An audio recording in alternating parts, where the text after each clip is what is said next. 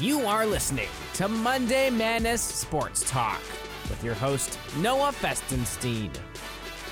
Right here on Radio DePaul Sports, the student voice of your DePaul Blue Demons.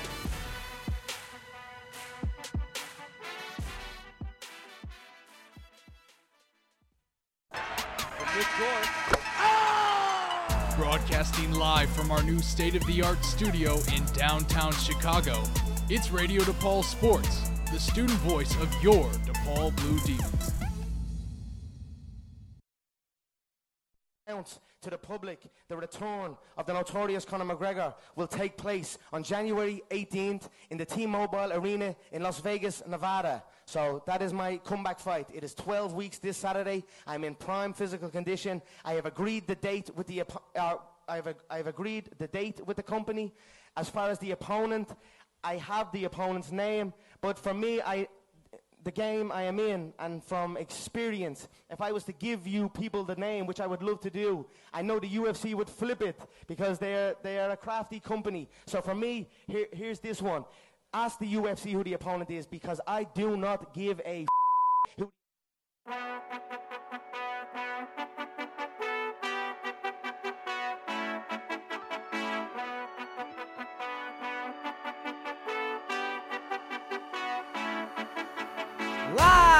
from One East Jackson, Chicago, Illinois. My name is Noah Festenstein, your host of Monday Madness Sports Talk, right here on Radio DePaul Sports, the student voice of your DePaul Blue Demons. Let's get going. It is episode 151, right here, all the way from Harper College Radio, right here to Radio DePaul Sports, Radio DePaul. Radio DePaul Sports, student voice of your DePaul Blue Demons. Once again, my name is Noah Festenstein, taking you on until 1230. Going to be a good one today. Have a lot planned. Going to cover all main sports in, the, in North America baseball, football, hockey, basketball. All in order. Actually, basketball is third because uh, I'll be doing football and basketball. So I'll be discussing fantasy sports today. I'll be dis- discussing the World Series that ended last week on Wednesday, and also some off-season tidbits that we should kind of cover for baseball.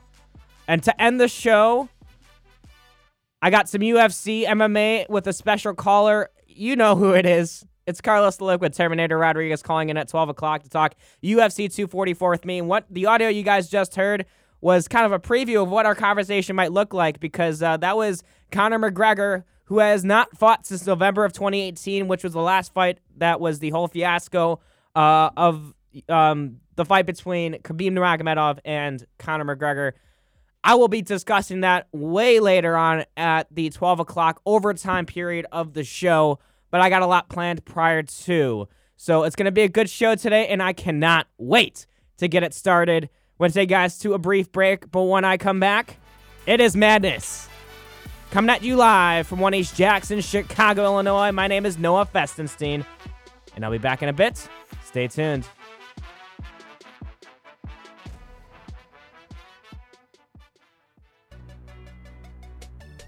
Hey, it's Dibs, your favorite demon in a blue suit. You're listening to Radio DePaul Sports, the student voice of your DePaul Blue Demon. Campbell to Stonewall. Stonewall driving to the rim, goes up, gets it to fall, and one. Oh, Max Strus brings down the house. Radio DePaul Sports, your home for Blue Demon basketball.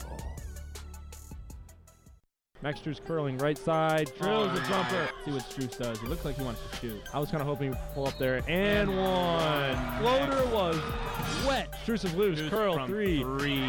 Bang. You know it. My goodness. Strus on the other end gets it to fall and one.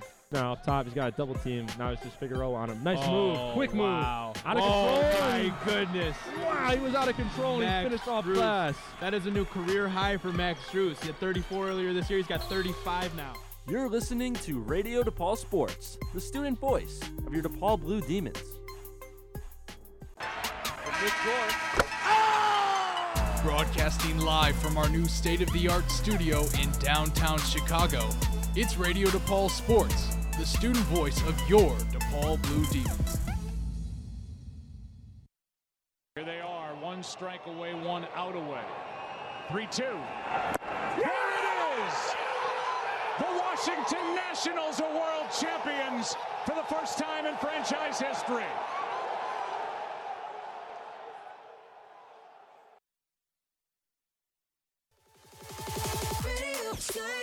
Welcome back. Monday Mana Sports Talk right here, Radio DePaul Sports, the student voice of your DePaul Blue Demons. My name is Noah Festenstein, taking you on until 1230. This is Radio Silence featuring H-A-L, H-A-I-L-C, and Snugs. Right here, Radio DePaul Sports, student voice of your DePaul Blue Demons. Once again, my name is Noah Festenstein, and what you guys just heard was the final out of the 2019 World Series between the Washington Nationals and Houston Astros. The first time in history between the NBA, NHL, and MLB best of seven series, respectively, that the road team won every single game. All seven games, the road team won. That's extreme. It literally makes home field advantage seem irrelevant. And in fact, it makes it, you kind of have to uh, promote the term road field advantage, if you may say. And that was the case in this 2019 World Series. Uh, I was very, very happy with how it turned out this this this World Series. Uh, I, I wanted to see, at least from a bias standpoint, the Washington Nationals win. But obviously, from my sports analytical standpoint, I, I have to kind of like go with the better team, and that was, of course, the Houston Astros. But the team that looked like they played better is the team that won on the road most most of the time, which was the four games that the Washington Nationals won. They looked like the better team in all of those four games that they won. And in even cases when they're at home playing against the Houston Astros at Nationals Park in DC, they still looked like the better team. And deservedly, I believe that the Washington Nationals deserve this win. And all Bryce Harper jokes aside, um, this this team really do, did grind through this postseason. 12 wins they had to win, including the the sudden death wild card game. The Washington Nationals played three win or go home matches, three win or go home games, and in the one series that they didn't have to, you know, win a win or go home match was the NLCS, where they swept the, the, the St. Louis Cardinals and proved that they are World Series worthy, which they have done basically ever since they started the season 19 and 31 the first 50 games of the season the washington nationals just rolled on through and made it to the postseason uh, as a wild card team. They didn't look like a wild card team but uh, and they were what seven outs away against the uh, milwaukee brewers or something like that to get eliminated? And uh, an x amount of outs away uh, from being eliminated by, eliminated by the los angeles dodgers. It, it's quite remarkable how uh, the nationals presented themselves in this postseason. And back to that uh, Bryce Harper joke aside, it's even more impressive that you you take out one of the best players in the league, arguably, um, out of your lineup, and then the next season win the World Series. Uh, that is impressive enough, and the Nationals are able to regain from that. You know, at the beginning of the season, you thought that the Nationals are just off the map because of it. You know, with Bryce Harper being on the Phillies and uh, in in the National League East, you have the Atlanta Braves controlling. You had a good Phillies team, a good Nash, uh, a good Braves team, and uh, even a New York Mets team that was hot, like at multiple points during the season. But and then of course the Miami Marlins, which is a whole separate story, told by Derek Jeter. I think maybe possibly the worst GM in the entire league, or the worst owner in the entire league. Maybe the best baseball player, one of the best baseball players that has ever lived in Derek Jeter, but probably the worst owner I, I, I mean, that's a that's a story for another day. Um, but you kind of have to look at this National League East and how the Nationals had to, um, you know, adjust to the skill level and also um, prove themselves worthy to to to move forward. And they swept the team that beat, and the uh, the Nationals swept the team that beat their National League East rival, the Braves. You know, the Cardinals beat the Braves in five games in the NLDS, but then get swept by another National League East team. Um, it's it's it's pretty awesome. I, I am very very happy for this Washington Nationals team of winning this World Series. Um, it is quite the story, if you may say. Uh, I think the storyline was, of course, the pitching. The Nationals pitching uh, was off the charts. I I had a feeling that Stephen Strasburg was going to do great. He went two and zero oh this this World Series and deservedly gets uh um, the nod for World Series MVP and also getting a Corvette, a nice looking Corvette, which I am very, very uh, jealous of jelly, if you may say, um, of that Corvette. It's a nice, beautiful rose red, rosy red Corvette. I don't know. This is not a car show. It's a sports show. I'm not. I don't want to get too caught up in how beautiful that car was that Stephen Strasburg got. But all all that aside, definitely deserving of um, a World Series victory for the Washington Nationals. I'm very happy that they won. I, I would pay money to see the reaction of Bryce Harper when they won the World Series. I'm, I bet you a lot of fans would like to see that. I'd literally pay money to see that. That's that's how much I would I would want to see it. Um, but that's that's a story for another day. I think um, the way that Bryce Harper, it's going to be interesting because the way that Bryce Harper plays against the Nationals next season could also depict how he feels about this situation. Leaving the Nationals, expecting that they're going to help him, uh, help them win a World Series, but it wasn't him that helped them win a World Series. It was the team, the collective team effort that the Washington Nationals brought to this postseason uh, was the was the key factor for them to win the World Series. Um, it's 11-11. Make a wish. At least 11-11 Central Standard Time here in Chicago. Uh, I wish for a good show. I think I think you're gonna get that. I wish you are gonna enjoy this um, today because I got a lot planned. I just finished talking about my little brief tidbit of what I thought about the World Series. Now I'm going to continue with talking about some MLB free agents. Maybe talk a, little bit about the Cubs. Maybe not. I don't know.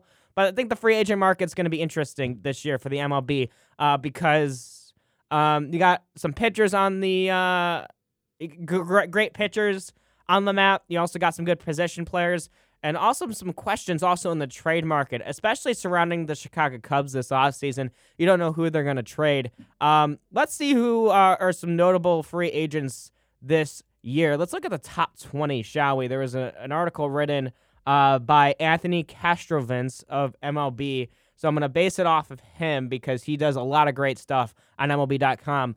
Uh, he placed the number one uh, as the number one um, free agent this offseason uh, pitcher Gerrit Cole. He's 29 years old. He had a 250 ERA in 2019, which is a fantastic ERA. That's below average. Um, and he's uh he's a big he was a big reason why the Astros played the way they did in the postseason, disregarding their World Series loss. Gerrit Cole was lights out a lot. And there was a reason why he was a game one starter. There's a reason why he started essential games in this World Series. Um, and you're gonna uh, teams are gonna want that and they're going to look into that uh, this this offseason. Another national, or I'm sorry, another player that played in the World Series that's on the free agent market um, is third baseman of the Washington Nationals, Anthony Rendon. Uh, obviously, he uh, he got what he wanted in, in in Washington. He did what he needed to do for Washington, and it's only appropriate for him to feel like he wants to go, so he doesn't have to resign. Um, I, I I made a theory. I made a theory. Because if the Cubs, uh, it's about the Cubs. If the Cubs want to trade a player, and recently the trade talks have been surrounding Chris Bryant specifically, who's at third base. If the Cubs trade Chris Bryant, expecting to sign someone else, they could trade Chris Bryant for a pitcher and sign Anthony Rendon. He's 29 years old. He's only like what two or three years older than Chris Bryant. He's still a young baseball player and a very talented baseball player. Uh, you can't say that enough. So that's a theory. That is a 100% theory. Maybe maybe a signage of Anthony Rendon for the Cubs because Chris Bryant only has one year left of his contract. This is his last year. The Cubs can sign a multi year contract with Rendon. They got a third baseman for multiple years. And then they also have something to get. They have products to get from Chris Bryant, like a pitcher or something. Maybe Kyle Schwarber is also on the chopping block, or even Ian Happ for that matter. Um, just some theories around the Cubs. That's all I'm going to say about it. I'm not going to get into too in depth because uh, um, free agents don't start getting signed in until about maybe December, where the winter meetings take place. Um, I won't have time to talk about that a lot because I only have what three shows left in the quarter. I got this is week nine, week ten, and then finals week. I should be doing a show um, here at Radio DePaul. So hopefully I'll have time to talk about my theories about who's going to get signed. And maybe there'll be a big signing before I have to leave for winter break. Um, so we'll see. We'll see. Uh, let's look through other um, quickly. Let's be, before I get to football. Let's look at other um, free agents. Stephen Strasburg, right-handed pitcher, also Washington Nationals. A, a big arm on the market. Stephen Strasburg uh, had a chance to opt into his contract. It, he, he was in an opt-out contract with the Washington Nationals, but like I said about Anthony Rendon, Stephen Strasburg got what he wanted. He got a World Series victory. He's still young. He's 31 years old. Um, and Strasburg's going to uh, do some damage with another team.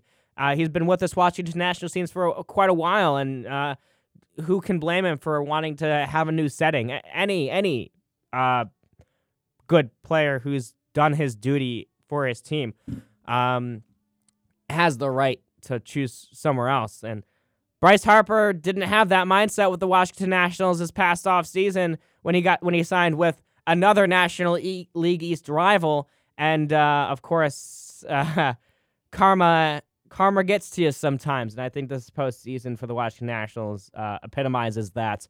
Uh, other big free agents. Um, Zack Wheeler, right-handed pitcher, he's 29. Madison Bumgarner, he's 30. He's still young, and he's got three World Series rings under his belt. Um, JD Martinez, a designated hitter, he's an outfielder as well. So maybe another American League team. I don't know. Maybe the White Sox can pick him up. I think the JD Martinez would be a great fit for the Chicago White Sox. Um, catcher Yasmani Grandal. He was he just played this past season for the um, Milwaukee Brewers. He was on a one year contract, but now um, he also had an option too um, for 2020, uh, and he declined it. So he obviously doesn't have any aspirations to stay on the Brewers. So Grandal is now a free agent. Hyun-jin Ryu, pitcher for the Los Angeles Dodgers, is now a free agent. Uh, Josh Donaldson's a free agent. Uh, Marcell Ozuna, which is good for the Cubs because Ozuna did great damage for the Cardinals last season, and uh, now he's off. Not well. Now he's a free agent. Obviously, there's the possibility of him being re-signed, but who knows? Ozuna can thrive anywhere, and he knows that. Um, another one, Cubs' very own Nicholas Castellanos. I really think that the Cubs should re-sign him is a very big signing, and Castellanos has already shown that he wants to stay on this team. He loves this team. He already spent half a season with it with the, the Cubs, and there's potential with the Cubs having success next season with a, a rookie manager, David Ross. Who knows what's going to happen? I think Castellanos should be re-signed with this Cubs team. He did a lot of great things. He's a great. He loves Wrigley Field. He loves hitting in Wrigley Field, um, and I mean he's a doubles master. He, I mean Wrigley Field is a great ballpark to hit doubles into the gap, into the ivy. Um, so that's that's that for there. A couple more um, I want to name, and then we'll get into some football. Um, Dallas Keuchel, uh, left-handed pitcher, age 32. He's uh, a free agent. Jake Odorizzi, right-handed pitcher. Um, he was a was an all-star this past season, so that's a big signing there. Mike Moustakas is a free agent. Another big name is Didi Gregorius um, the Yankees shortstop, but the Yankees already have their own shortstop, so who knows what's going to happen there. So Didi Gregorius is a free agent. Um, Cole Hamels, Cubs left-handed pitcher. I would think he might want to re-sign with the Cubs, but who knows? Who knows where he wants to go? He's 36 years old. He's getting up there in age, and uh, if anything, he's going to sign a short-term deal with any team that he signs. Um, and that's a that's a Cole Hamels is a very big question mark. I will have to put a big question mark on that. Uh, Yasiel Puig, he's 29. He's a free agent. Edwin Encarnacion's a free agent. Will Smith is a free agent. Not not the actor Will Smith, but the left-handed pitcher, age 30, Will Smith. Um, he is a free agent. Imagine Will Smith, the actor, pitching. I mean, come on. Uh, maybe he'll maybe he'll do it in a movie. Who knows? Uh, and then last but not least, former White Sox, Avisail Garcia. He's been proven a lot. Um, with uh, I think when you look at uh, this thing called Statcast, uh, Avisail Garcia is one of the leaders in bat speed, uh, exit velocity, and also um, you know power. I mean, if you, if you look at what a home run needs, is he needs a certain launch angle and certain speed off the bat. It's all projectiles in baseball, and that's why I love it so much because it's physics. My favorite science um, like if, if if I were to ever get into any science subject, I would be in physics, even though I'm not great with science. I almost failed chemistry in, in high school. I almost failed biology in high school. I had to take biology in college and got a C in it. So don't don't rely on me in in in science, but I mean I am definitely could tell you that physics in sports um, I can work with because Statcast is a beautiful tool and it's mathematics, which I'm actually really good at. Mathematics is a strong suit of mine, so um, I could definitely tell you that mathematics, especially in baseball, um, plays a huge role. And when you look at free agents like Avisail Garcia, um, you look at those stats. You look at those stats to be like, those numbers, the, uh, all this math is going to help us win. And it's just the way that baseball is. It's game of inches for good reason. All right. Alrighty, all right, all right. That was baseball for you guys. Just in a nutshell. I got a lot more baseball uh, planned um, in the near future. I, like I said, this is one, one, two, three. So after this week, I think I got two more shows left. So I got to do as much of baseball in terms of uh, free agents and stuff because a lot can happen over break when I'm gone. A lot will probably happen when I'm gone over winter break, and I, I got to talk about it. At least some uh, predictions of what free agent the free agent market's going to look like when I come back early January um, to start back up Monday Mass Sports Talk for the winter quarter. Um, okay, all right, I'm gonna take you guys to break, but I got some uh, some thoughts about the Bears game yesterday and some other uh, NFL news. Not news, just some scores from around the NFL. I'm gonna do that quick when I come back. You're listening to Monday Mass Sports Talk with your host Noah Festenstein. Back in a jiffy. Stay tuned. Hey, it's Dibs, your favorite demon in a blue suit. You're listening to Radio DePaul Sports, the student voice of your DePaul Blue Demon. Campbell to Stonewall. Stonewall driving to the rim, goes up, gets it to fall, and one. Oh, Max Strus brings down the house. Radio DePaul Sports, your home for Blue Demon basketball. I'm a champion, realize Shaq's mechanism. Yeah, yeah, yeah, yeah, yeah. Yeah. Hi, Shaquille O'Neal for Rad. This is not your normal PSA. Don't be stupid. Don't drink and drive. If you're gonna go out and have a good time, it's fine. But designate a driver to drive home. Let's stop the madness. Don't drink and drive. A public service announcement brought to you by the U.S. Department of Transportation, RAD, the National Association of Broadcasters, and the Ad Council.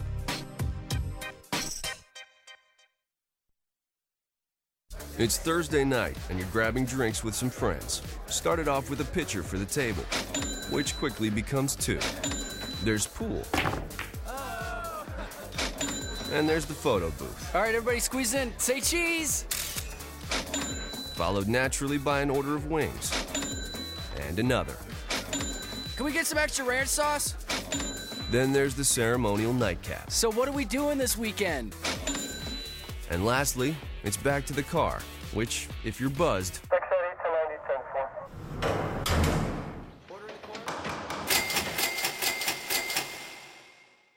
could be the most expensive night of your life. Getting pulled over for buzz driving could cost you around $10,000 in fines, legal fees, and increased insurance rates. Nothing kills a buzz like getting pulled over for buzz driving, because buzz driving is drunk driving. Brought to you by the National Highway Traffic Safety Administration and the Ad Council.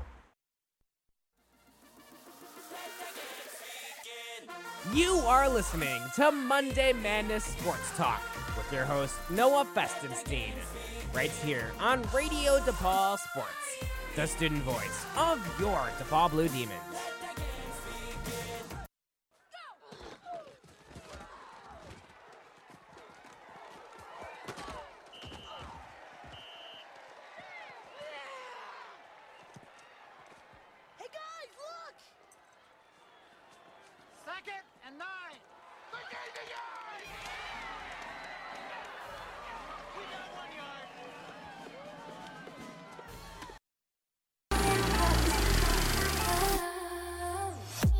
Welcome back.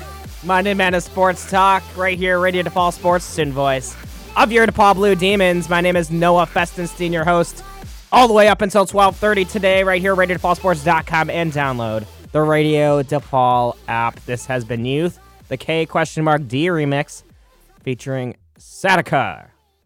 Should be played on Thursday uh, on Noah at night on the Radio DePaul stream. Noah at night every single Thursday night. Radio.depaul.edu, 11 to midnight. Missed the show this past weekend on Halloween. Uh, I was not feeling good that night, but it was okay. Halloween uh, was a very spooky time.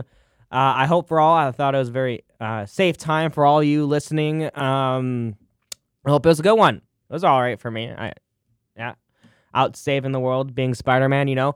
Um, what you guys just heard before my intro was uh, from the Little Giants. Uh, if remember, remember that movie, the Little Giants football movie, uh, where it was like a Pee Wee football league, and uh, this team really sucked. The Giants sucked so much that um, they celebrated by gaining a yard, just like how the Bears uh, celebrated yesterday by gaining not just well, they made history yesterday. Is basically the point, and uh, you really shouldn't celebrate gaining one yard in the NFL because that's embarrassing. Let alone only gaining nine yards in the entire first half in yesterday's game between the Chicago Bears and Philadelphia Eagles in Philadelphia. Mitch Trubisky could not gain any yardage in the first half. Of course, the second half they squared up, but it was already too late. Like, you know, you got to at least put up those first half points. It was 22 14. Imagine if Bears put up those first half points, they could have been well ahead in this game. And uh, just embarrassing. The first time that the Bears only gained nine yards, at least nine or less yards, for 40 years. 40 years since that last happened in, in a half for the Chicago Bears. And for the Eagles defense, that was the first time that does happen in 32 years. Speaking of the Eagles defense and getting into some fantasy football here, I was in a, very interesting situation in, in my, in, my, main league yesterday. My main league, shout out to my main league uh, and my friend Corum, the president of this. I I forgot who I'm facing this this week in terms of name, but I won. I, I think I won this week, which is nice, which makes me four and five for this season, um, which is all right. But I guess uh, having the Philadelphia Eagles defense on my team was helpful. They get, they got me some good good points yesterday. But having uh, Allen Robinson and um, I only had Allen Robinson there too, and then also I have uh, what you call it. I'm I'm blanking on myself right now. I also oh yeah Tarik Cohen.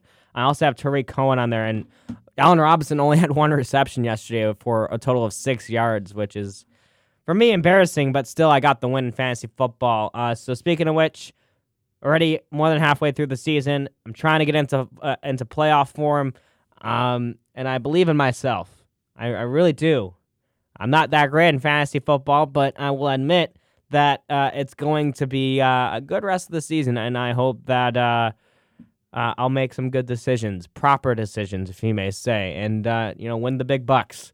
Um, but in the NFL yesterday, we saw there was a couple good headlines. Um, uh, that are worth mentioning. Um, obviously, that Bears nine yard first half was bad. Thursday night's game was a good game between the 49ers and Cardinals in Arizona. The 49ers were able to pull that off 28 25. Yesterday, the Texans were in Jacksonville. They killed the Jaguars. Uh, a close game between the Kansas City Chiefs and uh, Minnesota Vikings, 26 23. Good news for the Bears. All NFC North teams lost that were supposed to lose, including the Lions. So the Lion, all NFC North uh, uh, teams yesterday lost. Packers lost to the Chargers 26 11. Lions lost to the Raiders 31 24. And the Vikings lost to the Chiefs 26 23. But that would have been a big win for the Bears. They would have pulled it off yesterday. They would have been uh, plus one in the NFC North, but they couldn't pull it off. And I think that if you look back and the Bears don't make the playoffs, which is right now the main expectation, is the Bears are just not meeting expectation this season. They're not meeting standards. They're not going to make the playoffs. If you look at the standings right now in the NFC North, uh, it's pretty uh, obvious that the Bears are behind. I mean, they're last place in the NFC North when they technically should be protected first, in front of Green Bay, who's seven and two, four more wins and three less losses than the Bears. That's three and a half games in front with halfway through the season for the Bears. Um, the Vikings six and three. They also uh, are well ahead of the Bears. Uh, the Lions, I mean, I couldn't care less about the Lions or less of a threat than the two teams I just mentioned. And then the Bears, I mean, they're they're just not playing out the expectation. And even though we can still expect this Bears team to win, is it going to be enough? They haven't done enough in this first half of their season to prove themselves to be a playoff worthy team, let alone what the expectation was. And a lot of Bears fans saying that they could be in Miami this this season playing for the Super Bowl. And I don't even think that's going to happen because of the way that they're playing right now. It's just it's it's, it's in my eyes embarrassing considering the standards that were set from last season to this season. The offense can't do squat. It's simple as that. And if the offense can't do anything, it's the defense is not going to show up just as much as the offense, and that's just simple sport taxes, tactics. Um, offense can make a really good offense can make a really good defense, and the Bears are not following that notion, uh, and it's quite um, I I would just say frustrating. It, it, it's just you don't.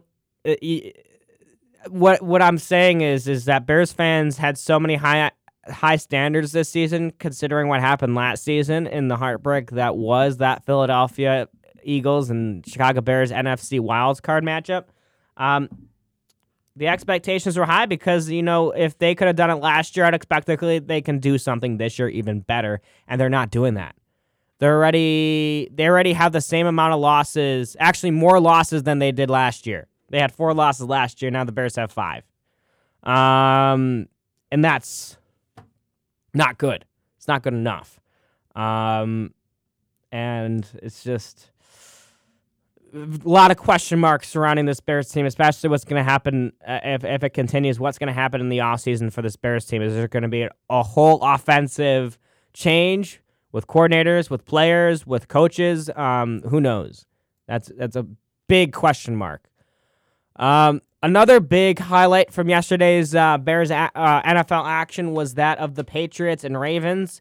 Uh, in Baltimore, the Ravens were able to put up 37 points against a, a, Patriots defense that have been proven pretty good this season. So, an impressive showing, especially by Lamar Jackson, um, who was actually in his post game press conference disappointed and himself for missing a pass, but he went 17 for 23 with 163 yards, and the rushing game was strong. You had Mark Ingram Jr. going 115 yards for on 15 carries, which is really good.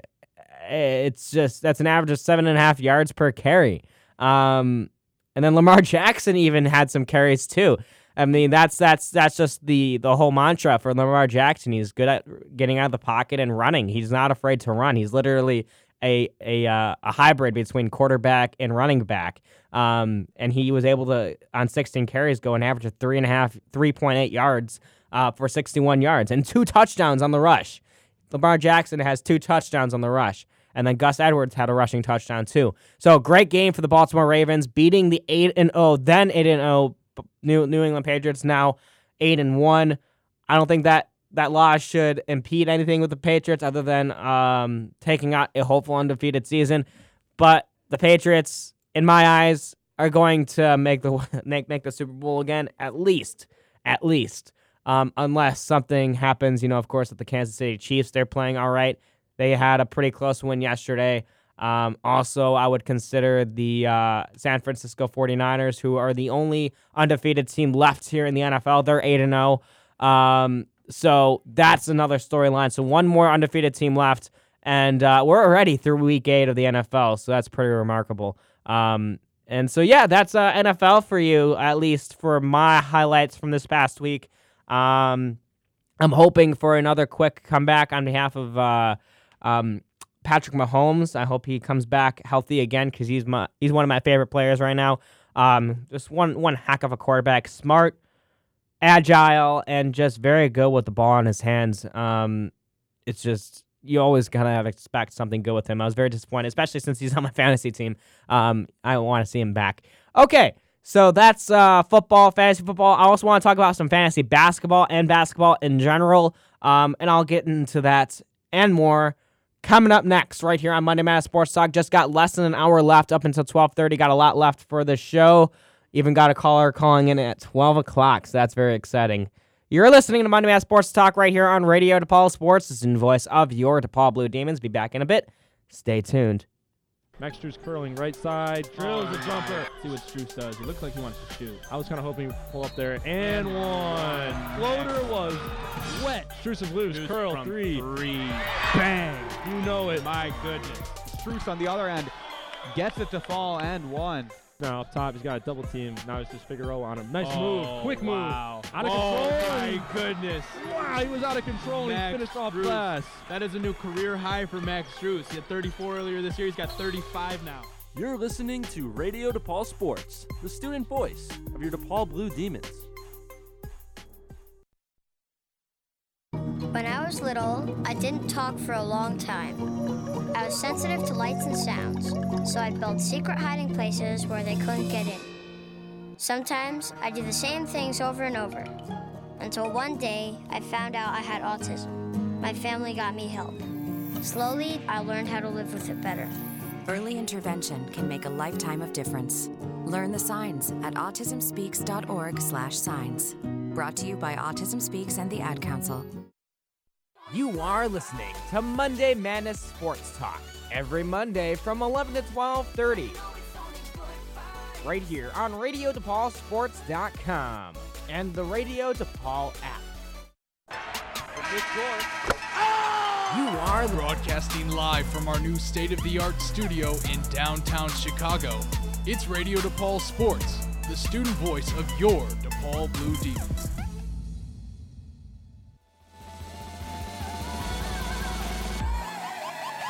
Welcome back.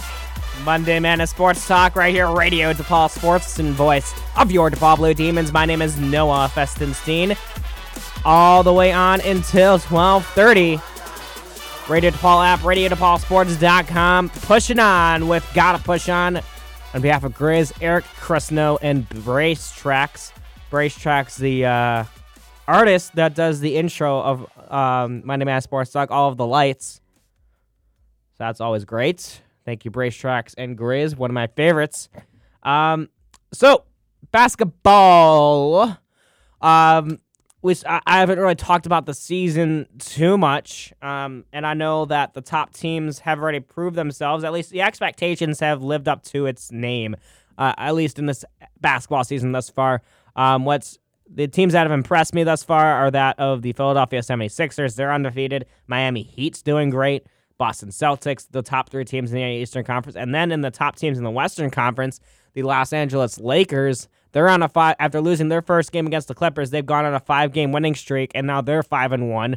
Um, Minnesota Timberwolves are four and one, and even the Los Angeles Clippers are five and two. So the both both teams in, in, in Los Angeles um, in the same arena are one of the top teams in the, in the entire league. So that that'll be interest that, that'll be a highlight to watch this entire season. Um, looking at other teams like the Dallas Mavericks, they've off, off to a good start, uh, four and two.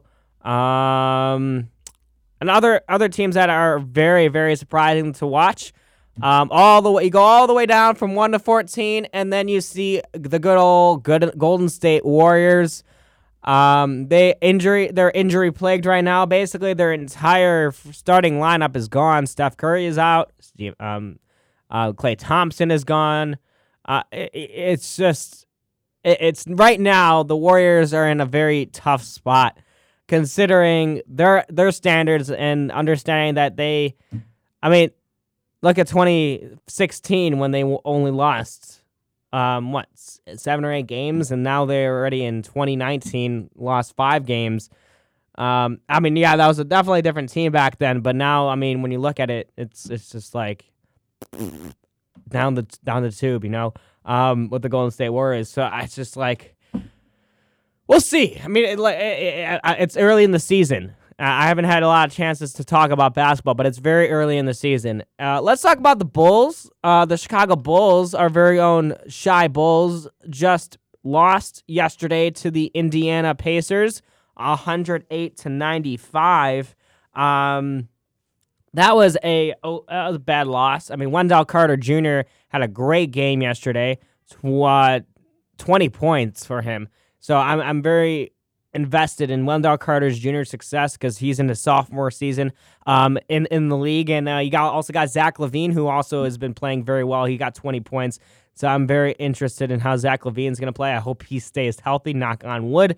Um, and then of course you got Otto Porter Jr. who we're looking after. Lauri Markkanen. He had a slow game. He's on my fantasy team, so I'm hoping for the best in him. Um, Coby White is also a great name to always mention and making sure that he's doing great. Um, and yeah, it's just you know a lot of um, question marks can surround this Bulls team in terms of what what players should start? I mean, you got a good list of players on this team that know how to perform. These are these are some professionals, uh, um, and obviously a couple of rookies that you know are have question marks behind them. Like I just said, Coby White. Uh, but then you also got guys like Kris Dunn and Ryan Archie Arcidiacono, who's in uh, his early uh, stages of his career. Um, guy guys who know how to play, and it's really a matter of who's the best guys put in the court with other guys and uh, see what plays best with each other. So, I mean, when you talk about the first seven or so games, then the first 10 games for that matter in the NBA season, uh, you kind of have to figure that out. Who, what, what players are best to play with each other? Um, and it's just gonna, it's just, it's gonna be a very, very interesting uh, season for certain teams in the league that especially when I just said in the Golden State Warriors, when you have like no starting, when you have your, you don't have your starting lineup in there, who you're to start? Who's to be those guys to step up? Same can go with the Chicago Bulls. Who's going to be stepping up? Uh, so tomorrow at the United Center, LeBron James is coming into town. Um, so the hot Los Angeles Lakers are, are facing off against the two and five Bulls. Um, so you're gonna have to predict n- negatively for the Bulls, but at the same time, like I just said, let's test out the waters. You're playing a great team, and you're you're putting guys out there to play against great players, especially like LeBron James and Anthony Davis. Um, you're gonna have to like you know test out you know test out the waters a little bit with this Bulls team and see who's gonna play against uh, each other best. Um, is really going to be the question mark for this team. Um, and then, of course, Wednesday, the Bulls have a matchup on the road in Atlanta. They're playing against the Hawks, and then they're coming back home on Saturday to face the Rockets. And then uh, I'll talk probably more of them next week on the show um, when they come back in town or when they stay in town and they're going to be facing against the Knicks. Um, so interesting stuff to look forward to um, in terms of basketball the next couple weeks. Um, so I, I, wanted to mention my fantasy stuff um, in terms of basketball because Radio DePaul Sports has a fantasy basketball league, and that's the first time that I've ever um, been accepted in fantasy basketball. I mean, you know, I don't know. I, I, I don't know how I'm doing so good. I know how I'm doing. I just don't know how I'm doing so good because I've won already the first two games of the season. Um, and I'm facing this week the uh, manager, Abbas Dahodwala. Good luck to Abbas this, this, this week. But uh, yesterday, uh, yesterday was a close matchup for me. I got I got to talk about my lineup first. I don't want to like start talking about how I'm doing, but um, I got so there's 14 teams in a league, and I got a 14th pick in the draft. So the last pick in the draft, basically, I, I was uh, put up.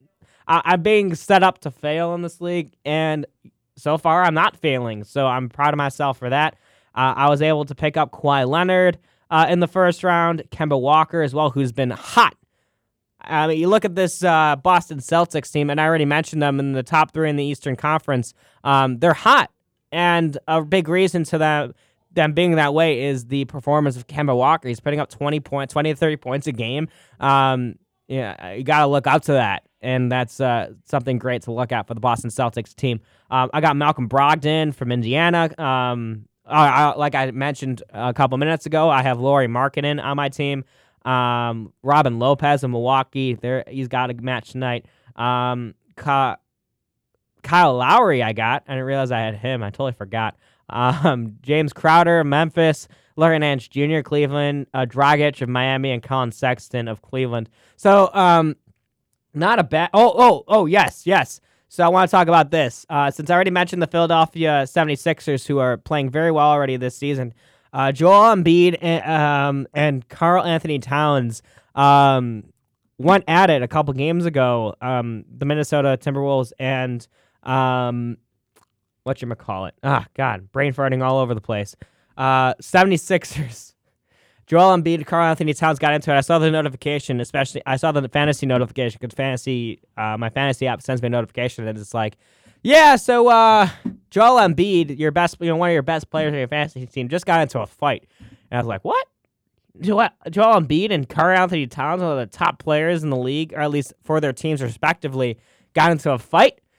Um, and that's they literally threw at each other, and one guy threw, threw another guy in a headlock. And I think a UFC, I forgot who what UFC fighter tweeted at um at him, but he was like, "Yeah, uh, come come to Las Vegas for UFC 245, and I'll show you how to do a real re- re- a real rear naked choke." I thought that was funny.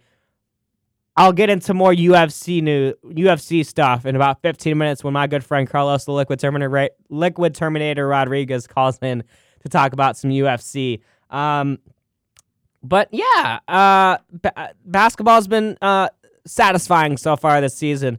Uh, I haven't been. Uh, uh, if anyone has listened to Monday Madness Sports Talk in the past, you know that I'm not really as invested in basketball as much as the next sports talk radio show is. Um, which is why I would consider this show a little bit out of the ordinary because I know a lot of shows here at Radio DePaul Sports tend to cover basketball, and uh, I, I admire that. Like I'll probably even have to ask some uh, people here at Radio DePaul Sports. Sometimes I'm in the office at Radio DePaul Sports and I'm overhearing conversations about basketball that I'm like, hey, I gotta, I gotta, I gotta put more research into this because uh, uh, my knowledge of basketball isn't as advanced as some other people's. But I'm the, I'm your baseball guy. I'm your baseball guy. I'm your hockey guy. I'm also your uh, UFC guy. But um, since I'm also your hockey guy and I've yet to reach hockey in this uh, show, I'm gonna do such. And it's 11:45, and it's time to do it. You are listening to Money Man Sports Talk right here on Radio DePaul Sports, the student voice of your DePaul Blue Demons. Got some hockey, some good old hockey coming up next with Noah Festenstein.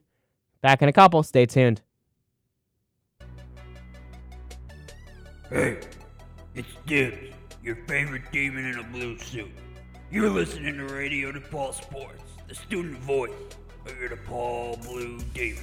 Campbell to Stonewall. Stonewall driving to the rim, goes up, gets it to fall, and one. Oh, Max Strus brings down the house. Radio DePaul Sports, your home for Blue Demon basketball.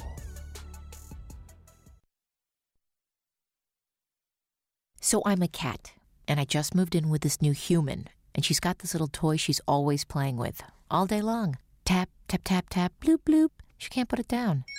There it is. Oh, and get this. She even talks to it. Last week she asked it for Chinese, and guess what? Egg rolls showed up. Like magic. Humans have cool toys. A person is the best thing to happen to a shelter pet. Be that person. Adopt. Brought to you by the Ad Council and the ShelterPetProject.org.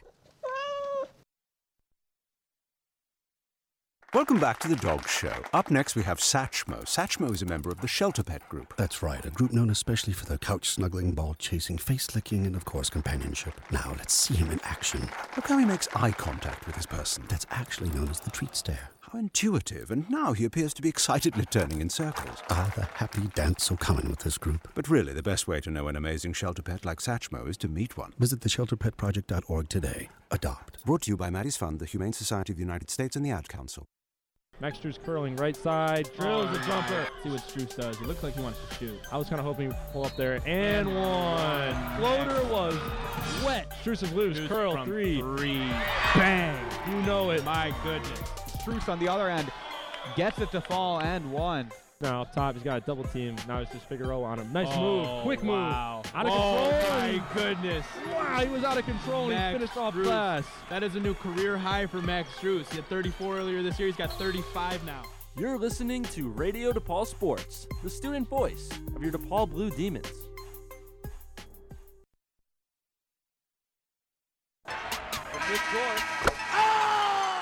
Broadcasting live from our new state of the art studio in downtown Chicago, it's Radio DePaul Sports, the student voice of your DePaul Blue Demons.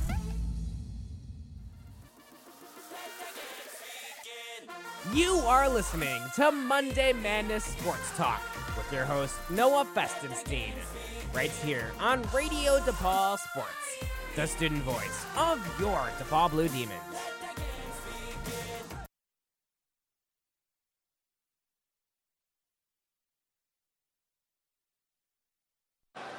Moved it ahead to Jonathan Toews. Trying to drive and pulled up. Toews center for Kane. He scores! Oh, Patrick Kane set up by Jonathan Toews. The dynamic duo comes through in overtime. Hawks win. It's a 3-2 final.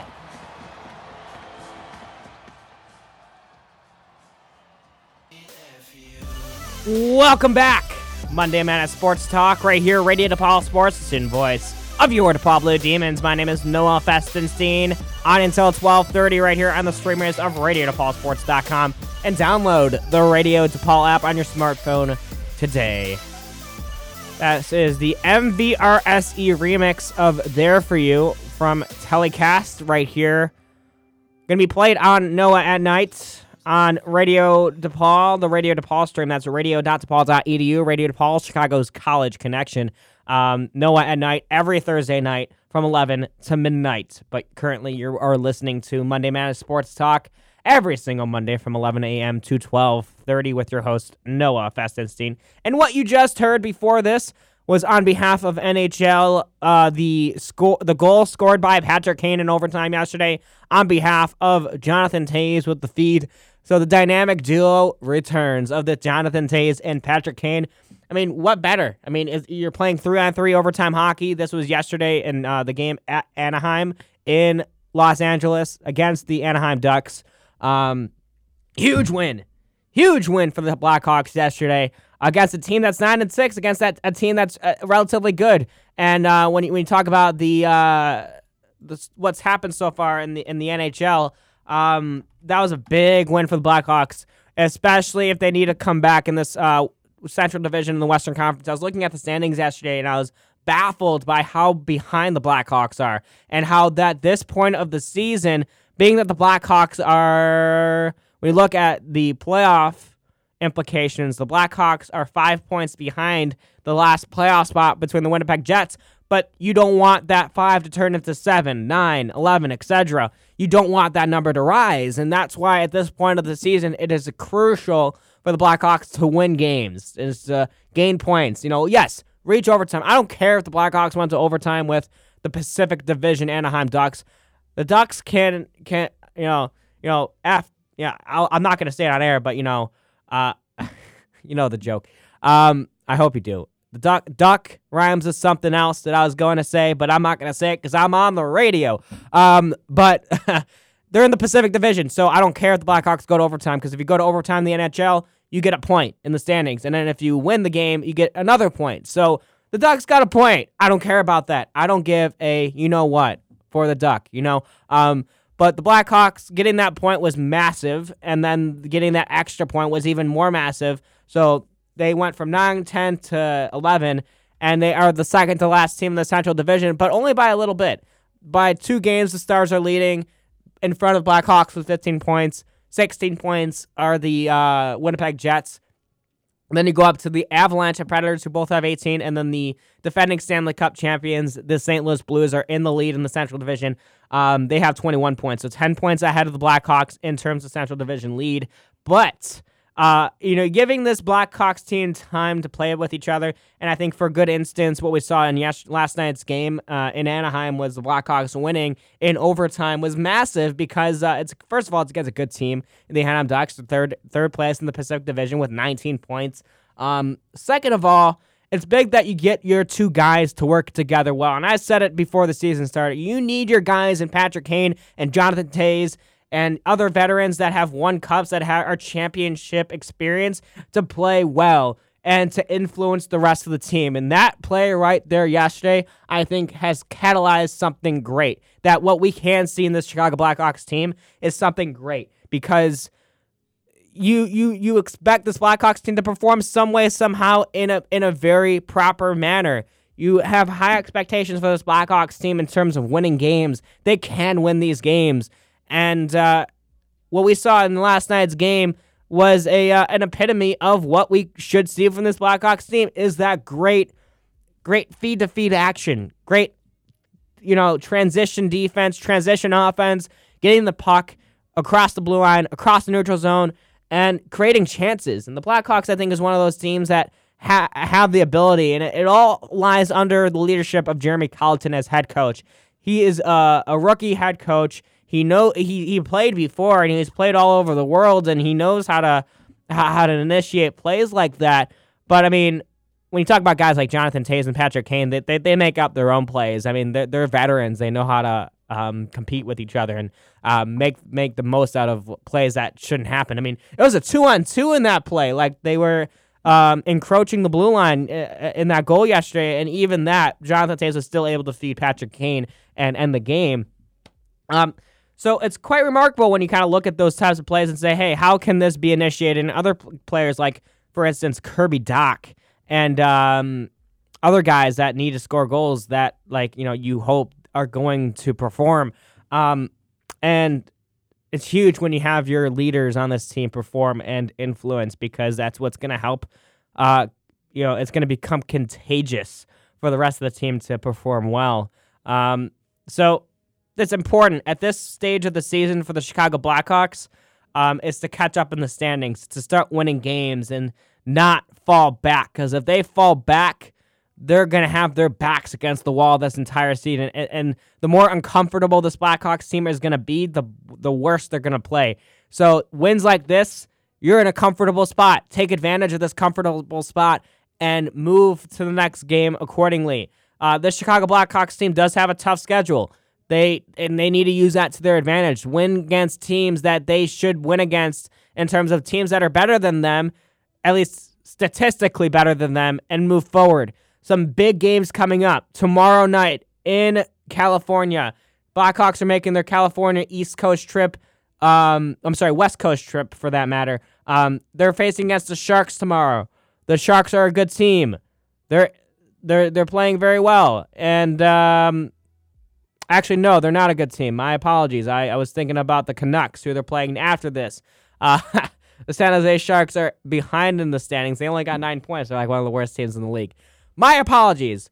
But the Sharks are still a pretty promising matchup. Utilize the momentum won by the Blackhawks and beat them. Uh, the Canucks just beat the Sharks, who are now going to be playing against the Blackhawks following the game tomorrow night for the Hawks. That will be on Thursday. Thursday night will be a 7:30 start at home actually. So the Blackhawks are coming back to the United Center on Thursday to play against the Canucks. And then even after that, before um, I, we got a lot of games before my next show. We got four games: Blackhawks Sharks tomorrow night, Blackhawks uh, Canucks on Thursday night, Blackhawks Penguins um, on Saturday night, and then Blackhawks and Maple Leafs at the United Center on Sunday night. Uh, and then uh, next week, I'll be able to talk about the Blackhawks and Golden Knights in Las Vegas. Blackhawks have yet to win a game against the Golden Knights. They were going to in their last matchup against the Golden Knights, which was on Tuesday, October 22nd, where they had a chance to win that game. But then, of course, the Golden Knights scored in the third period, late in the third period, and beat the Blackhawks in a shootout. So the Blackhawks are uh, winless against the new the, the the newest team in the NHL, the Golden Knights. In the two and a half years that the Blackhawks have played against them, I think what the five games that they have, they have not won once. I think that's the only team that have yet to beat them, if I'm correct. Um, so that's quite a stat.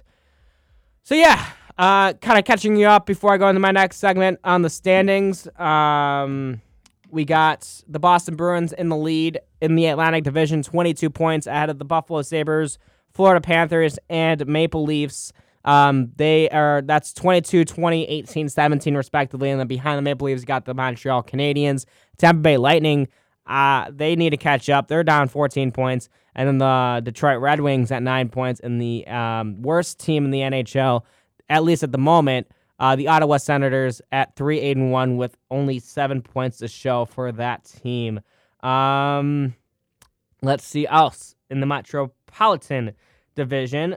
Um, we got the Washington Capitals performing like heck. I think they're the best team in the league right now with 25 points, if I'm correct. Yes, they are, and that's by a lot too. They're the best team in the league by three points, and the Boston Bruins being the second best with 22 points. The Washington Capitals. I, I, you know, it's contagious. You know, the Washington Nationals winning, now the Washington Capitals winning. Um, it's quite contagious. So uh, that is going to be a good story um, when we look down the line. Because then behind the Capitals, you got they're they're up five points uh, up against the New York Islanders, who have 20 points. The Carolina Hurricanes have 19 points, and the Pittsburgh Penguins, who are going to be facing the Blackhawks uh, in, in this next week, um, who have 17 points. Um, so that is going to be something interesting to watch. Um, okay, so that's the Western Conference, at least. All right, Eastern Conference. Stupid me. Keep keep messing that up. Eastern Conference. I know my directions. Western Conference, and then we're gonna get into something else. Uh, I'm getting the call right now, actually. So um, I'm actually going to hang up. Screw you, Carlos. Um, The Central Division, I already talked about. The Blues are up top. Uh, and then uh, Pacific Division, uh, the Edmonton Oilers are up on top. Uh, the Canucks, Ducks, and Golden Knights, uh, top four in that. Get away, Carlos. I'm not ready for you yet. Gosh. I'm screwing with him. I'm texting him at, at the moment. Um, okay, we're going to take a quick break. When I come back, it's UFC for the next 30 minutes. And it's with my good friend Carlos Liquid Terminator Rodriguez right here, Radio DePaul Sports, the student voice of your DePaul Blue Demons. I'll be back in a little bit. Stay tuned. You're not wired to have a response to this sound. You're neutral to it. You hear it every time you finish a meal and never feel anything. But if we were able to associate this sound with a new stimulus, save the food, we've achieved pulling a natural response from you. Save the food. Why are we doing this, you may ask? Save the food. Because this ad is trying to change your after meal behavior through brainwashing. Because food waste costs the average family $1,500 a year. Save the food, cha-ching! And 1500 extra bucks is like getting a pay raise. Save the food, cha-ching! You're promoted. Which could pay for your child's braces.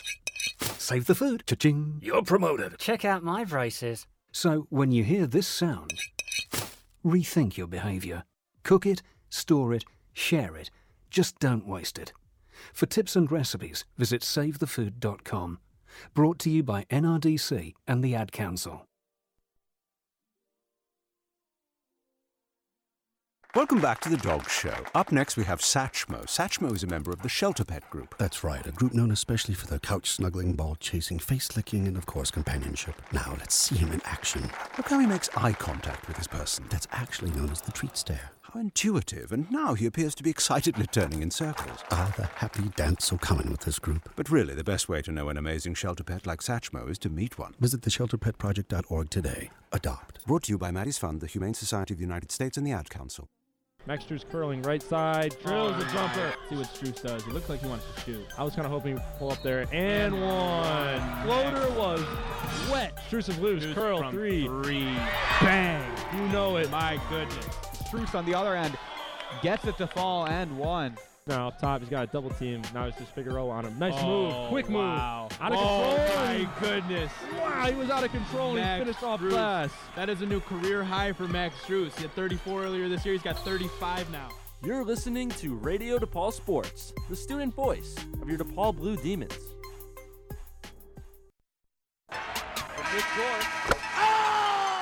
Broadcasting live from our new state of the art studio in downtown Chicago, it's Radio DePaul Sports, the student voice of your DePaul Blue Demons.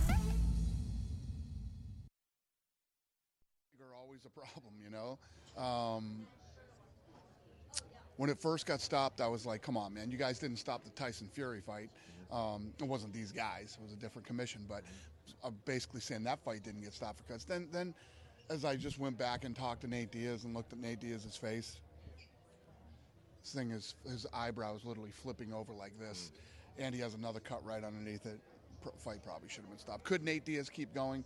Did Nate Diaz want to keep going? Yes. That's why we love Nate Diaz, but probably shouldn't have. You know, I haven't had a chance, obviously, to track this down exactly what the rules are. But is it just is it just doctor's discretion? I mean, is there criteria on, on when you should stop a fight due to a cut? Do you know? I think there is. I think doctors know when they see a cut that um, is either putting the fighter's health at risk, meaning he can't can't see, which Nate Diaz absolutely positively could not see out of that eye. Mm-hmm. Kept trying to wipe the blood out. At one point, I saw the blood squirting out of it. Cuts that big are always a problem, you know. You are listening to Monday Madness Sports Talk with your host, Noah Festenstein, right here on Radio DePaul Sports, the student voice of your DePaul Blue Demons. Welcome back. Monday Madness Sports Talk right here, Radio DePaul Sports, Listen, voice of your DePaul Blue Demons. It is We Won't Leave You, bringing me in into the UFC segment, Steve Void and Science. We play it on No at Night Thursdays on the Radio DePaul stream, 11 to midnight, radio.depaul.edu. But right now, you're listening to Monday Madness Sports Talk with your host Noah Festenstein on until 12:30. We're in the overtime hours right now, and to join me on the overtime hours, currently on the line right now, You've heard him before, and you're gonna, of course, hear him again. It is my good friend Carlos, the Liquid Terminator Rodriguez. Carlos, are you there? I am here. I am here. Good morning. Uh, okay, the the phone line is actually not working. Carlos, can you call back to see if we can get better audio quality? Okay, okay, okay. Uh, where he's gonna call back again, making sure that we have better audio quality because it's kind of muffled there. Uh, but we're gonna be talking UFC. The uh, audio that you just listened to was Dana White's post fight of the uh, Jorge Masvidal and Nate Diaz fight in UFC 244. Um, and it was very controversial ending that Carlos and I should be talking about very soon. Regardless, he, you're going to hear him very nicely in, in a couple seconds. I just want to make sure that uh, our, our caller panel is working fine. Uh, is he? No. Okay, that's the call. all good. All good. He's going to call back again, uh, and we'll be all right. So we'll uh, have to redo that again, but that's all right. We're getting things figured out. We have 25 more minutes left, so we got a bunch of time to talk UFC, and I'm very excited. All right, let's see if it works. All right, Carlos, are you there? I am here Yes. reporting. Reporting for duty. Reporting for duty. Oi. Oi, what's up, lad? How's it going? Oh, it's going great, lad. It's going great. I'm currently driving around the lands of Belgium to service some lawns out here. Yes. How's it going out there, eh? Yeah, it is going great. You're here on the you're out in the suburbs of Chicago. You're, you're in, um, doing some spring green action, uh, spraying some lawns. Yeah, you're you're you're a ma- you're a hero, Carlos. You're you're the lawn you're lawn man. Yep, the lawn master. Got that right. What's going on? What's going on today? What's the What's the day about? Today is about. Oh, did you have the answer, or are you expecting the answer from me? Hmm, I was gonna say, is it perhaps some more UFC talks? Yes, it is. I think that's why I have you on. Unless you want to talk about some curling or something like that, or like medieval combat, we can talk about that as well. Oh, oh, perhaps. Although I'm I'm lacking quite a bit of knowledge in all those areas because I only have knowledge in one area, and that's UFC. So perhaps let's talk UFC. And that's why I have you on, my good friend Carlos, the Liquid Terminator Rodriguez. Um, just a quick reminder to those who uh, have maybe not yet listened to Carlos before. He is a uh, perspiring fighter himself and a huge fan. I think the biggest fan I know of in UFC, which is why I trust him in coming on talking about it. So you and I were together on Saturday night in the suburbs watching this event. Um, despite uh, some losses that you did not want to see happen, what was your highlight from UFC 244? Oh man, my favorite was in terms of a technical aspect, seeing my fight style actually play out well. Which Stephen Thompson happens to be my uh, one of my biggest influences. He did beautiful that night. That karate movement, Oh, yeah. the flippers, the side kicks, the, the the wheel kicks, they were all just beautiful. Yeah.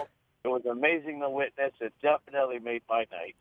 So Carlos is talking about the welterweight matchup between Stephen Thompson and Vicente Luque. That was Stephen Thompson, the uh, ranked welterweight, number nine ranked welterweight against the number 14th ranked welterweight. And Stephen Thompson just looked like he had octagon control the entire fight.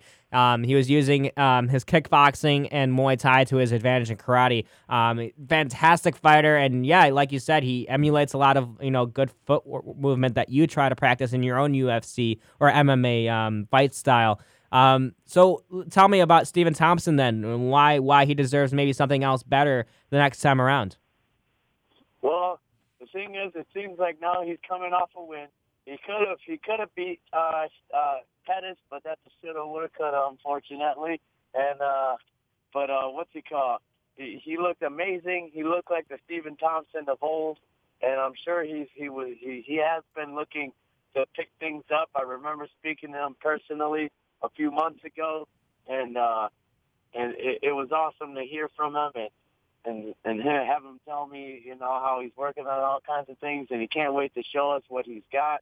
Yeah, and he showed it pretty well on Saturday night. Yeah, he showed some great fluidity. I think he's got he's the best utilizer of karate in the entire game. Like he definitely uses it better than Michael Venom Page. Yeah, of of Bellator, yeah Belter. At it, but, but unfortunately, he gets taken. My MVP gets taken down. So, you know, he has gotten knocked out in a way that he shouldn't have been knocked out. A more skilled fighter like Stephen Thompson would not have been hit by such a bomb. But Stephen Thompson did get Superman punched one time.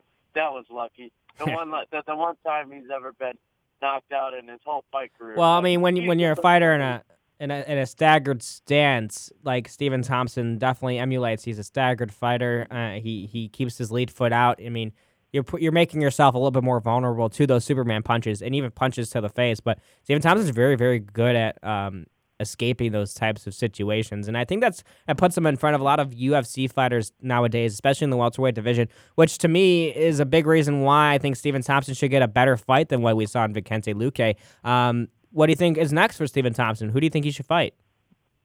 Hmm, let me think for you know what? I think he should have benched the last karate guy to lose to this man, and that was and that was when Gunnar Nelson lost. to, Interesting. uh, Santiago, Santiago Ponzinibbio.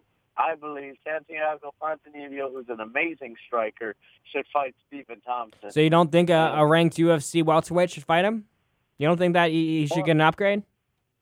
Well, Santiago Ponzinibbio should be highly ranked. I, I believe he is, although I can't pull it up on my Oh, wait, wait, wait. Santiago Ponzinibbio. Yeah, yeah, he is ranked. My apology. I, I, I couldn't, I couldn't, I couldn't catch up. Yeah, he's ranked eighth right now. He's literally the one fighter in front of Stephen Thompson, and then it's Nate Diaz, Demian Maia, Rafael dos Anjos, and then uh, the top five in welterweight. Which I don't know if he deserves a top five fight right now, but you might be right. Santiago Ponzinibbio could be a next fight for uh, Stephen Thompson. And then one more after that, and then it's time to fight for the belt one last time before the man gets old. I, I think this is Stephen Thompson's time. He he must come, he, he must get on a rise, uh, and, and hopefully we see that from him. Yeah. All right, so I got a couple other notes because uh, before I know it, it's gonna be twelve thirty and we're done talking about it. Um, before we continue to UFC, actually let's let's let's finish UFC two forty four, and then I got a question regarding Conor McGregor. We're gonna get into that question um, after two two forty four, so stick around for that. Um, but in terms of two forty four. Um, I know you are disgusted by talking about this, but I have to put you in this uncomfortable spot. Um, one of your favorite fighters, in uh, you you know who it is. You want to name it? Yep, yep, yep, yep. Ah, good old Johnny Walker. Sorry, I'm really I'm purposely putting you in an uncomfortable spot because that's what radio is all about. But I really really want you to kind of walk us through this loss that you had to endure for um, Johnny Walker, who was on, also on my top 10 list. So it was kind of a heartbreak for me to even watch Johnny Walker lose and to also watch you be heartbroken about it. But it was a light heavyweight bout. That was the last fight in the uh, preliminary rounds um, on Saturday night. It was Corey Anderson against Johnny Walker, both ranked fighters. Um, what do you think went wrong with him? See, I think what happened was Johnny Walker was so overconfident. He wiped out three people in like under a minute, and uh, so he's feeling really good about himself. Blows out his shoulder. So I, you know, if he was a little more intelligent, he would have to suspect that his momentum may have dropped just a little bit, if not substantially. Like you went through recovery, you're not in the groove of continuously training. So then you got there's, there's going to be a few cobwebs, just a few, and uh, I don't think he cared to acknowledge that. I don't think he cared to uh, really focus on striking defense. He probably did not know that Corey Anderson could uh, also throw strikes as well. Despite the fact that we've been seeing nothing but pure wrestling from Corey Anderson, but I guess Corey Anderson really wanted to su- wanted to surprise the world because uh, he knew that Johnny Walker has been knocked out before by being uh, overconfident and leaving his chin out while throwing like wild, ridiculous strikes. And uh, so basically, Corey Anderson took advantage with the overhand right being the shorter guy. And the overhand right connected on. Uh, You got to turn right soon, Carlos. Oh yes, uh, gotta gotta gotta find my next lawn. But uh, what's it called? Um, yeah, so Corey Anderson found his chin with the overhand. I didn't even see that punch coming. I didn't even know that Corey Anderson could hit so hard. So basically, when when Johnny Walker got hit, I can't believe that the very first punch that this man throws is has already rocked Johnny Walker badly. I don't think Johnny Walker saw it coming. None of us saw it, saw it coming, but this man must have been training overhand rights to like crazy Yeah. to deal Yeah. with the power of a man. Yeah, Corey Anderson. I mean, do you think those overhand rights can compete with a guy like uh, Jon Jones, who is the uh, number one pound for pound ranking? Ranking. Corey Anderson. He, he also talked about in his post fight press conference that he's confident against like a guy like Jon Jones. Do you think that's a possibility? Well, he's got good wrestling, so I think his maybe his wrestling may be able to fare better against Jon Jones than DC was able to do. Who knows? Uh, what's he called? He does have a good reach himself. He's only he has six three. That's one inch shorter than Jones, and he has uh, a 79 inch reach, close to an 80 like uh, Adesanya. So he has he has uh, good height, reach, and uh, really really good wrestling. And Yeah. then not only that, he showed that he could surprise us with a with a bomb out of nowhere Yeah. that you just don't expect. So he, I guess he showed the power because I mean one punch and Johnny Walker was just so wobbled he he could barely come back. Although I slightly disagree with the stoppage because I just wish that they would just let Johnny Walker get put completely to sleep. Johnny Yeah. Walker when he got when when the fight was over, obviously he looked hurt. In the, in this game, you get hurt. That's part of the game. And Johnny Walker's Yep. looking at him straight in the eyes and still walking right after him. He's not even falling over. He's walking Yeah. right over. There's still a little bit of fight There's but a lot, yeah, that's that's that, that's the stuff that you kind of have to admire with a fighter is that little fight that they have left in them because that's what makes a fighter's character show off more is because of that tenacity and that toughness that a fighter holds within himself. And Johnny Walker is one of those guys that has that, but unfortunately, when you're, when you're looking out for a fighter's health, which we're about to actually talk about in the main event fight between Jorge Masvidal and Nate Diaz, uh, is that the health of a fighter is the utmost priority when you're talking about what's happening in the octagon, and you're obviously stopping a fight because of that notion. And yes, Johnny Walker was getting beat to to to bits in in that first round, but um, it's, nice to know that you have that faith in Johnny Walker, and I think you're going to see that in the future with Johnny Walker is having uh, that tenacity against fighters that he can he can get back in this division, and I think he proved that well in, in that um, tenacity aspect um, of Jo- Johnny Walker. So looking forward, do you think that you're going to be confident with Johnny Walker and, and what he has in the future? I'll be a little nervous for his next fight. Uh, he just needs to he needs to just wisen up. He needs to be a wiser fighter. Like he is Yeah. funny and it's good to be goofy. I plan on being goofy. I'm a goofy. He's also got a around. positive an- attitude, and that's something that a lot of fighters don't have when they lose. Oh yeah, his his attitude definitely was really good. He still remains silly, and uh, uh, good for him. And uh, I hope that uh, he's able to bounce back and be Yeah. confident, uh, and not feel like Darren Till. Darren Till apparently wanted to make an excuse to not be able to fight. He just he had all these demons coming after him after his two loss streak. Yeah. what I saw in an. Darren Till fought in the middleweight co-main again, uh, event against uh, former champ Kelvin Gastelum uh, in the middleweight bout. We're gonna actually get into that next. Uh, uh, before that, I just wanted to thank you for uh, going up against your own will and talking about one of your favorite fighters losing. But um, of course, Stephen Thompson definitely made up your night uh, by his win against Vicente Luque, which we just talked about. Another fighter that I was very happy about. I think my favorite win of the night was uh, heavyweight matchup between Derrick Lewis and Blagoy Ivanov. Derrick Lewis, uh, a decision against Blagoy, a very close matchup too. Uh, Derrick Lewis being in the top five heavyweight rankings and making a name for himself as "quote unquote" Black Beast, as he calls it. Um, also in his fo- his post fight press conference, um, because uh, I'm not trying to get political on this show, but Donald Trump was in the building on Saturday night for UFC 244, and uh, while he was in the building, Derrick Lewis took advantage of that and said that he should turn stuff around. Um, so that was interesting. Uh, what was your take on the fight and maybe what he said after? Oh, Derrick Lewis, what a character! Yeah, He no kidding. Definitely put, he puts the smiles in, on everyone's faces.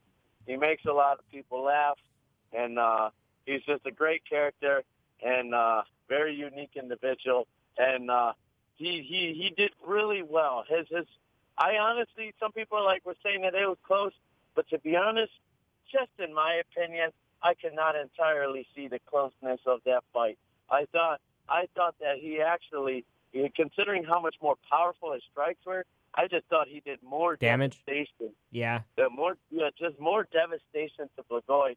And so many people were like, oh, you know, uh, it, it was it was really close, or Blagoy got robbed. I just could not see Blagoy getting robbed. I I really felt that uh, Derrick Lewis it literally just did so much damage.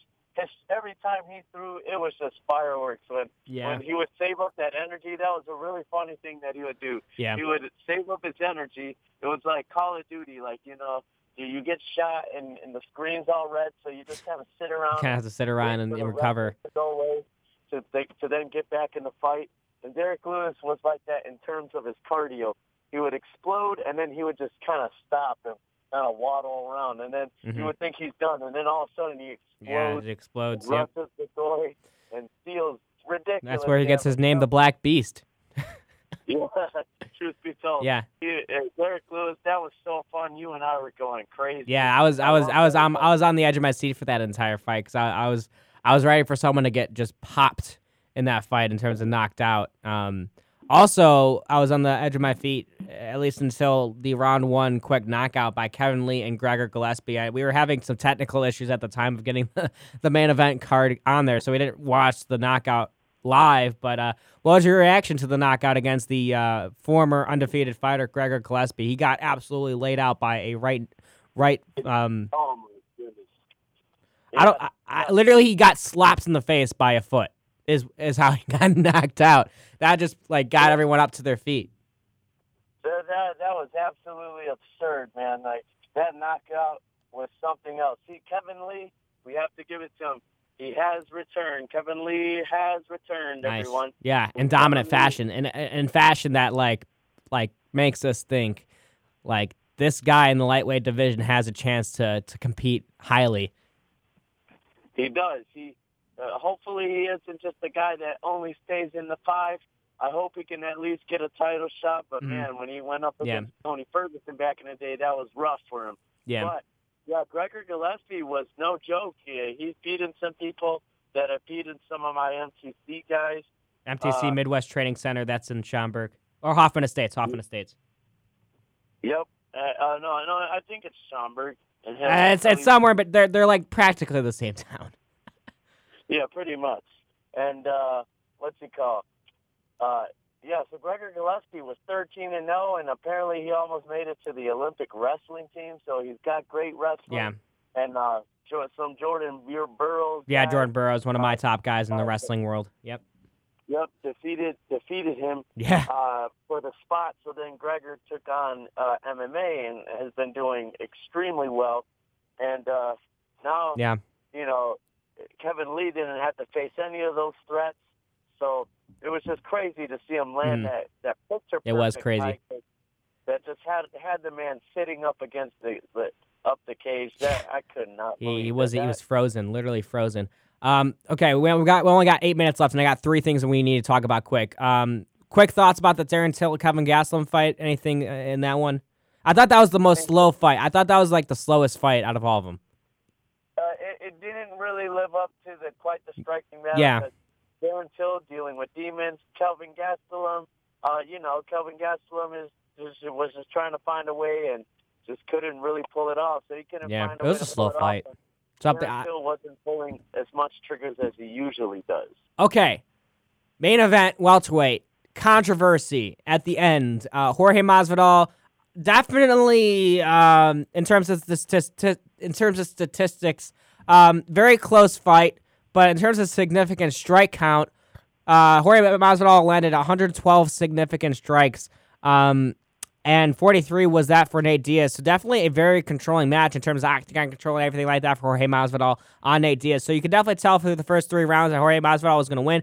But Nate Diaz is known as a championship round fighter. He really turns it up in the championship rounds. But because of a, a cut, a very bad gash that required 20 stitches on the top of his right eye, um, did not allow him to fight. And the uh, audio that you guys heard on behalf of UFC before this segment was Dana White talking about Nate Diaz wanting to come back in the octagon and fight. He didn't care about his cut. A cut's a cut. That's it. But definitely a risk, a health risk. Do you agree with that stoppage? What did you think about this stoppage, Carlos, uh, at the end of this fight? And uh, should there be a rematch? Well, I I would like a rematch. Uh, this is how I would go about it. It's like, okay, you know, this could, if this is any old fight, then then uh, then you, you know the stoppage is good. And uh, perhaps if it's uh, a non-title fight, or you know maybe oh who's going to be uh, you know who's going to be next in line to fight for an interim belt, then Yeah. still good stoppage. But this is the BMF belt. This is the baddest mother bleep belt, you know? Like like you're Yeah. trying to figure out who's the baddest guy on the planet. And if you're trying to figure out the baddest guy on the planet, who cares about a cut? him be the baddest. Let him be the baddest with skin falling over his eye, like like that.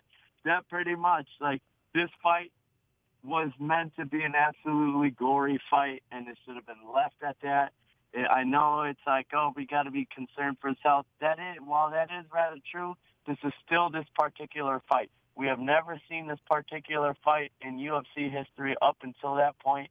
Let it completely live up in a way like if they were to ever do that again, say like in the next five years, ten years or so, that it just brings almost the entire world to watch because it's going to be ridiculous. And, and and the fight had the potential to be the most ridiculous thing we've ever seen. And, and it was getting to that point, but unfortunately it stopped. Nate Diaz still wanted to go. Considering Nate Diaz gets clobbered and he falls to the ground, he's still in the fight. He wants to use his high-level jiu-jitsu. And uh, Jorge did not really want to get into a ground Yeah. scramble with him. Yeah, it And- wasn't ideal. Incredible. The battle of the thugs, man. The Yeah, yeah. My take on that is exactly mirroring yours. Um, definitely. I mean, BMF belt needs to live up to its name, and the B- the baddest, the baddest guy on the planet, uh, can prove himself just by fighting through a gash on his right eye. That's how he could prove himself to be the baddest guy on the planet. He wasn't given that chance, especially in the championship rounds, which Nate Diaz is known to perform best in. And he even said like he he, he was conditioned at that point. He didn't he didn't even notice the eye like being cut. He was so focused on the fight at hand that you know like he didn't care about that. He re- he cared more about his conditioning going into the championship rounds of rounds four and five, which he could have performed well at. And that was when the fight was getting good. That's why everyone was booing. And um, Jorge Masvidal was definitely uh, telling the fans not to boo at him, not to boo at anyone else, but just say, hey, you know, let's let's do it again. Let's go back at this again, Las Vegas, whatever. You said that this fight should have a rematch, Jorge Masvidal and Nate Diaz, but should that be the next fight for these two? What do you think uh, is is next for these two? Well, I guess considering these guys are uh, like they don't even have to be champions for people to really want to see them. Like Nate Diaz Yeah. is that, Conor McGregor is that, now Jorge is that. We're gonna talk about McGregor in a couple seconds after this point.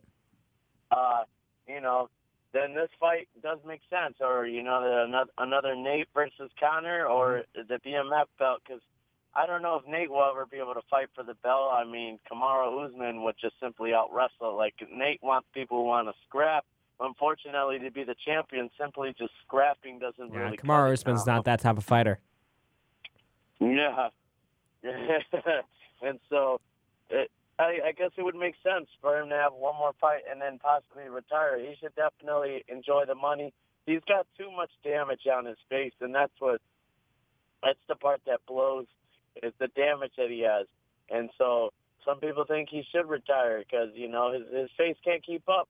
He eats one. He could eat one little strike, and his face is all bloody. Even though it, they're not little strikes, but you know any old strike, and he's already gashed up. He looks brutally damaged, and it's just like his his his face just cannot keep up. He's Yeah. got too many scars. But at the end of the day, Jorge Masvidal, BMF belt holder. Um, I don't know how long that's going to hold up. Regardless, that might be a, a, a- a begging for a fight against Conor McGregor, or I don't know.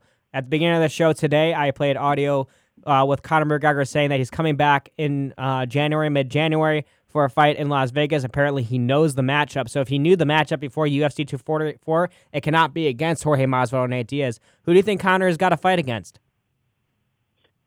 Who is Conor gonna? I think it's Justin Gaethje. I don't know. What do you have to say? Either Justin Gaethje or put him against Cowboy. If Cowboy, is Yeah, good, okay. I like that. If I he- like that a lot. Yeah, that's that's a that's a really good one. I mean, Cowboy deserves that fight. He deserves the money fight. So let let Cowboy have the money fight. The Cowboy should be retired already, but you know what?